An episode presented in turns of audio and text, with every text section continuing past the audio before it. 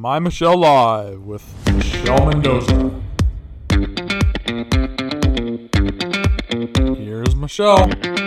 Thank you. I am Michelle Mendoza. Thank you for tuning in to My Michelle Live. Today on the menu, Health Watch. Health Watch Wednesday. The idea that moving forward through this pandemic, well, we only have one way out, and that is everybody worldwide getting that needle stuck in their arm and boom, we're done. See, modern medicine there to the rescue, but we're not always hearing the whole story. Now, if you were to pay attention to the news, and we talked about this just briefly yesterday, the World Health Organization says that if you just leave a disease to go on its own, well, it's it's pretty much unethical. Take a listen. Go. There has been some discussion recently about the concept of reaching so called herd immunity by letting the virus spread.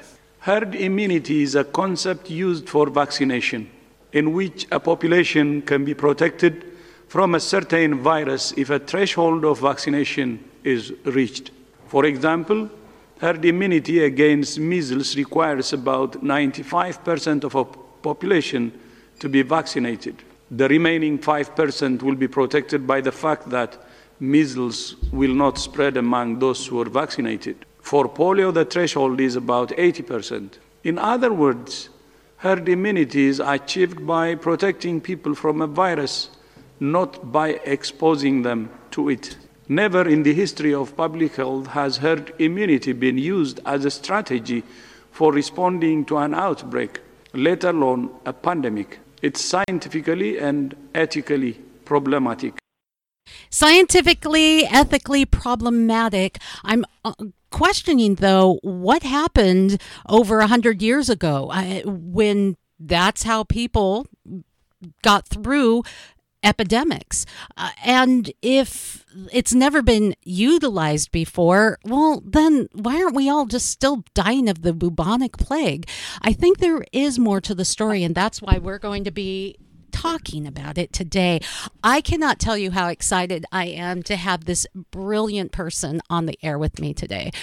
Her name is Jennifer Margulis. Now, Dr. Margulis is a a science journalist, an author. Uh, she's written a book that every parent should have. It is the most balanced approach to educating you and empowering you on vaccines, when to get them, when you might have to question them. It's called the Vaccine Friendly Plan. Jennifer Margulis is our guest today. Dr. Margulis, so glad to have you with us. Thanks for having me, Michelle. I'm glad to be here. We're in this world where we're living on in fear. Every day there's new information coming out about the pandemic. One of the latest was the virus can live on money, for example, for three weeks, and people can be sick for three weeks. And we are in such fear that we are really ripe for just saying, okay, just vaccinate us. And what's so wrong with that? Well, let's talk about the fear first, Michelle. Um, yes, we let's. Have, you know, the the more we're we were told that we needed to be in, you know, in a sort of lockdown situation for two weeks, and that was seven months ago. And at some point, the media shifted from talking about the death rates to talking about the case rates, right? So in yes. these seven months in, in to sort of keep the fear moving forward we've had to say but look there's more virus there's more virus. And there's really good news in the midst of all of this which is that every single one of your listeners can take a deep breath and stop being scared. And the reason why i say that is that we now have better not perfect but better cdc data looking at the covid-19 survival rates by age group and it's actually astonishing how positive this data is. In the age category of 0 to 19, the survival rate is 99.997%. In every age category, except for people over 70 who are the most vulnerable, the survival rate for COVID 19 is over 99%. When you're That's 70 astounding. years old, it's astounding. And this is CDC data. Um, and it's the data that you are not hearing that you have to really dig for inside the documents. Um, in the over 70 age category, it's a little more concerning. The survival rate is 94.6%. So 95 approximately people, a percent of the people over 70 who get coronavirus are going to survive just fine. So that we do ha- a little bit of context. That's great context, especially considering you mentioned in the beginning we were looking at death rates. We've switched to case rates. In the beginning, we were talking about well, we need to lock down. We need to do these measures because we want to flatten the curve. And the curve is not even talked about anymore. Why is it that we're not hearing about that curve anymore, Jennifer? Yeah, because actually it looks like we have flattened the curve. And you know, we we did this global response to uh, you know, this absolutely terrifying what seems to be a very terrifying new coronavirus. But if you zoom the camera back and you look a little bit more at the big picture, we get exposed to coronaviruses every single year. These are cold viruses and always every year, Michelle, those viruses disproportionately affect the elderly, and the vulnerable. You know, one of the things about being human is that our death rates are 100%. At some point, Thank you for that bright point. That's well, good news for you today.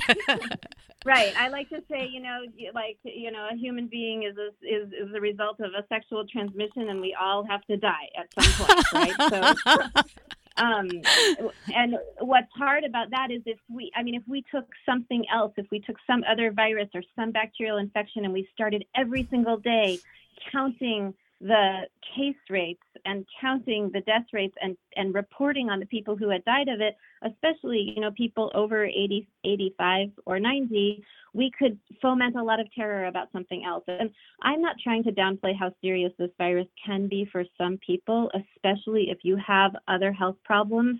You can really have a bad case of this. But it's really important to keep in mind that with the CDC data, we actually know that in all age categories, the survival rate is over 95%.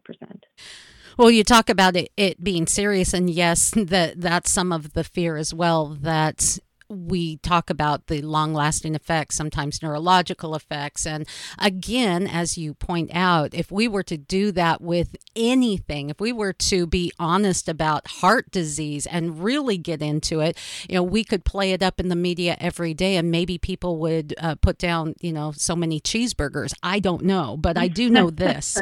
we're in we're in a place where we really need to be educated. And I was bothered by the statement from the World World Health Organization uh, and saying that never, this is scientifically uh, unsound, it's unethical to think, uh, to talk about uh, herd immunity should only apply to, to vaccines. But again, as I said, if it has never been utilized before, we should still be dying from the Spanish flu, from the bubonic plague, and a host of other epidemics that swept our planet in times past.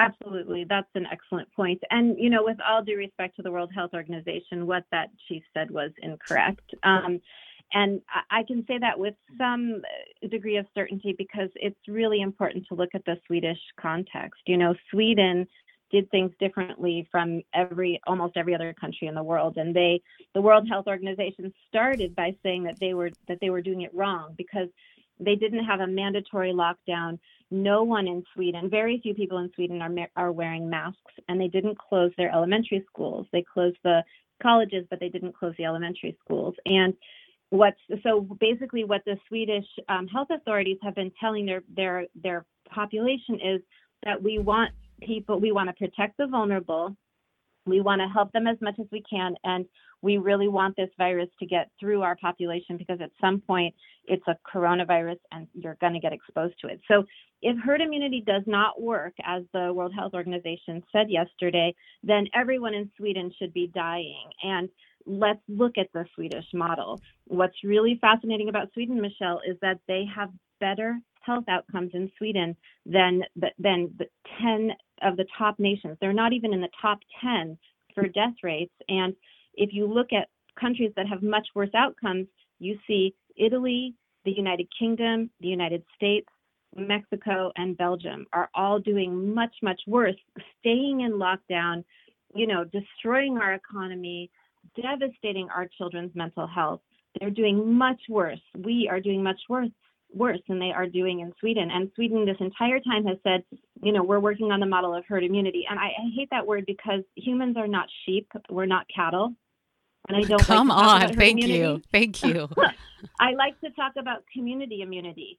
So, you know, how do we help a community become healthy? And that is not, you know, sorry to spoil things, that is not by keeping people in fear or injecting them with vaccines.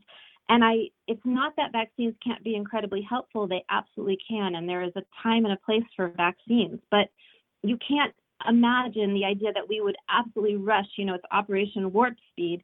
You would rush a vaccine to market and then you would say, This is the magic bullet that will save your life. This is the thing that will give you the fountain of youth. Just take this vaccine. Everybody needs it, and we're all going to be just fine. I mean, what the World Health Organization forgot to mention is that two vaccine trials were just halted. They were suspended yeah. in the last two days because of of really concerning outcomes that may or may not be linked to the vaccine. So the cure can sometimes be worse than the disease. And when we talk about uh, this um, immunity being scientifically and uh, unethical, it's uh, scientifically unsound and unethical, uh, you would think that it's kind of unethical and scientifically unsound to not expose ourselves to certain uh, viruses, uh, flus. When we have a healthy immune system, we need that. Uh, it's kind of like a muscle, is it not? And uh, let me just repost here. We're talking with Jennifer Margulis. You can find her at jennifermargulis.net, and I'll have a link on all of our social sites for you as well. She was part of a book that every parent should have, the vaccine friendly plan. It is amazing and very, very balanced. But isn't is not our immune system kind of like a muscle? If we don't work it out a little bit, it's not quite as strong. Yeah, absolutely. Um, it, it's a great misconception to think that we should never be exposed to anything and that we should wrap ourselves in, you know, gloves and goggles and masks and basically plastic wrap and that we can somehow then avoid getting sick. And in fact, we're seeing that now in the schools where we're seeing a concerning rise in cases of strep throat and everybody is concerned like you know why is this bacterial infection coming because everyone's wearing a mask? Well we live with microorganisms with viruses and bacteria and fungi and they live on us and in us and they actually play an incredibly beneficial role in our immune system. So not only does our immune system need something foreign to fight against all the time it's why babies are always putting nasty nasty things in their mouths and as a young mom, you think, oh my God, what is my child doing? They're eating the grass, they're eating dirt, this is terrible. Well, actually, what that baby is doing is tra- training its immune system to recognize self and other. That's a very important aspect. I am so embarrassed by you saying that because uh, as a first time mom, I sterilized everything bathed my baby three times a day because I'm a new oh, mom, no. man. I'm going to take care. I know, I know. I did it. I really did. And, you know, I, I had friends come over and she had a, a baby about the same age. And he's sitting there chewing on his father's shoe. And I'm aghast and then suddenly the light comes on for me my my baby had runny noses and earaches and and was just not you know always seemed to be a little bit sick that kid was never sick. And boom the light came on for me. I said and that was part of my journey for uh, understanding that we can first look to nature to the way our bodies were made to see that we're made in a way to heal ourselves. They're amazing machines. Uh, that was part of my journey right there. The light came on. And I think that part of that is that education that we're getting today. Your book, The Vaccine Friendly Plan, gives a real good balance of when we when vaccines are fabulous when we might need to take a step back and say oh this might not be a one size fits all cure for everyone. Can we talk about that briefly in our last couple minutes together Oh, absolutely. I'd love to talk about that. And, you know, earlier in the show, you mentioned cheeseburgers that maybe will convince people not to eat so many. And I was delighted that you said that because if you think about all of the components of a healthy immune system, our bodies, like you said, are amazing. But we need to give them the right fuel and we need to support them in the right ways. And, you know, you can't expect a gas to run, a, a car to run on the wrong kind of gas. And, you know, when people really want to make sure that they're healthy, especially coming into the winter months when it's easier to get sick. You know, one of the things they absolutely have to do is you have to eat real, whole, healthy food that's grown without herbicides and pesticides.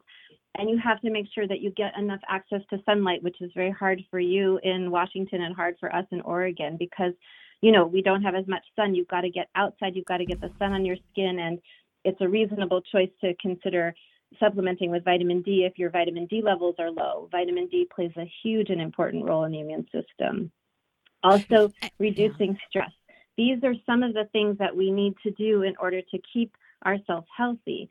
And you know what we do in the vaccine friendly plan is we talk about every aspect of childhood and how to be healthy we go age by age so we start with pregnancy and we start with all the things that pregnant women need to know we talk about the importance of vaginal birth because the baby coming out of the vagina actually gets coated with the beneficial bacteria from the mother's immune system. We talk about the importance of breastfeeding. And boy, Michelle, do I wish that the public health officials, both worldwide and in the United States, would just talk more about breastfeeding. What's mm-hmm. unethical and unscientific is to not help every woman in America meet her breastfeeding goals and to not give women time and space with their babies so that they can have a good breastfeeding relationship, that breast milk is so full of healthy immunity. It's like a magic elixir.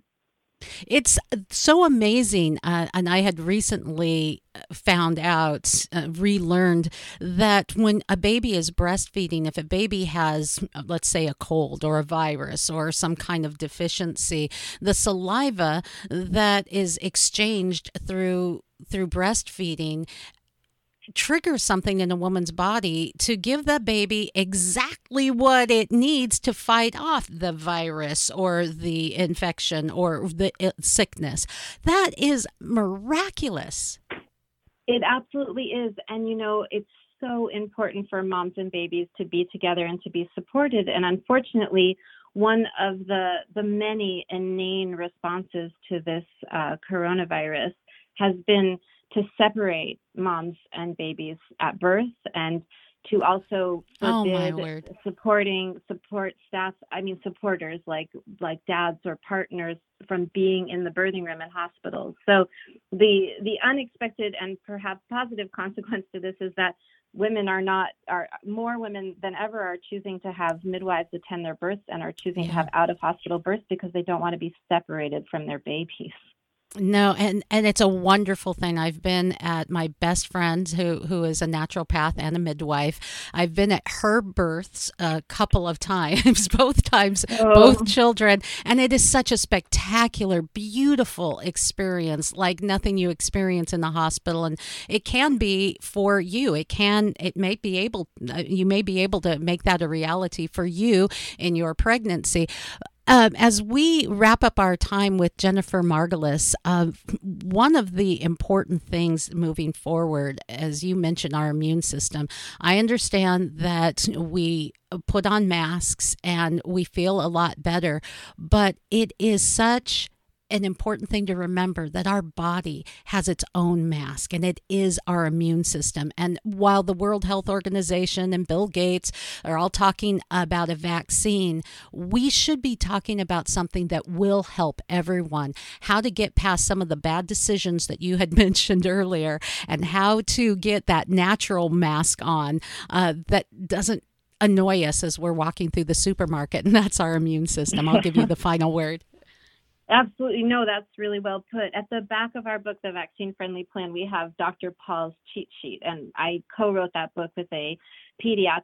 Uh, pediatrician based in Portland named Paul Thomas, um, and he has over 15,000 patients in his large pediatric practice with several other doctors and nurse practitioners. And we have a cheat sheet in the back of the book, and I would, you know, I would suggest that all of your listeners, no matter what age of their children or if they don't have any children, take a look at that because it's it's about a four it's four pages of really everything you need to know and it's very inspiring.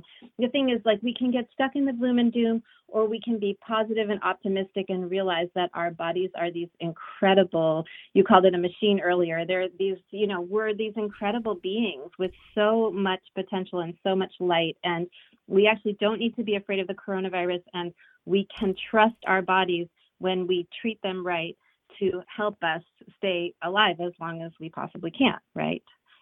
I am so delighted that you made time for us today. And just, you don't know this as you're listening today, but I, I kind of gave Jennifer short notice and she was so generous uh, with her time. And I think it is so important. We do need to be educated. These are things we're not really hearing in the news because, you know, if it bleeds, it leads. But I got to tell you, if it can educate us, it can help save us in more ways than any vaccine possibly could, you can go to Jennifer Margulis jennifermargulis.net, jennifermargulis.net for more information, for uh, connecting with her writings, her books, her articles. And we'll also have a link on mymichellelive.com uh, to Jennifer's page and the Vaccine Friendly Plan, a book I think everyone should have. Every parent should have, every grandparent should have, and every grandparent should buy it for their kids because this will give you a balanced look at how to take care of your kids through every step of life. Jennifer, thank you for your time today.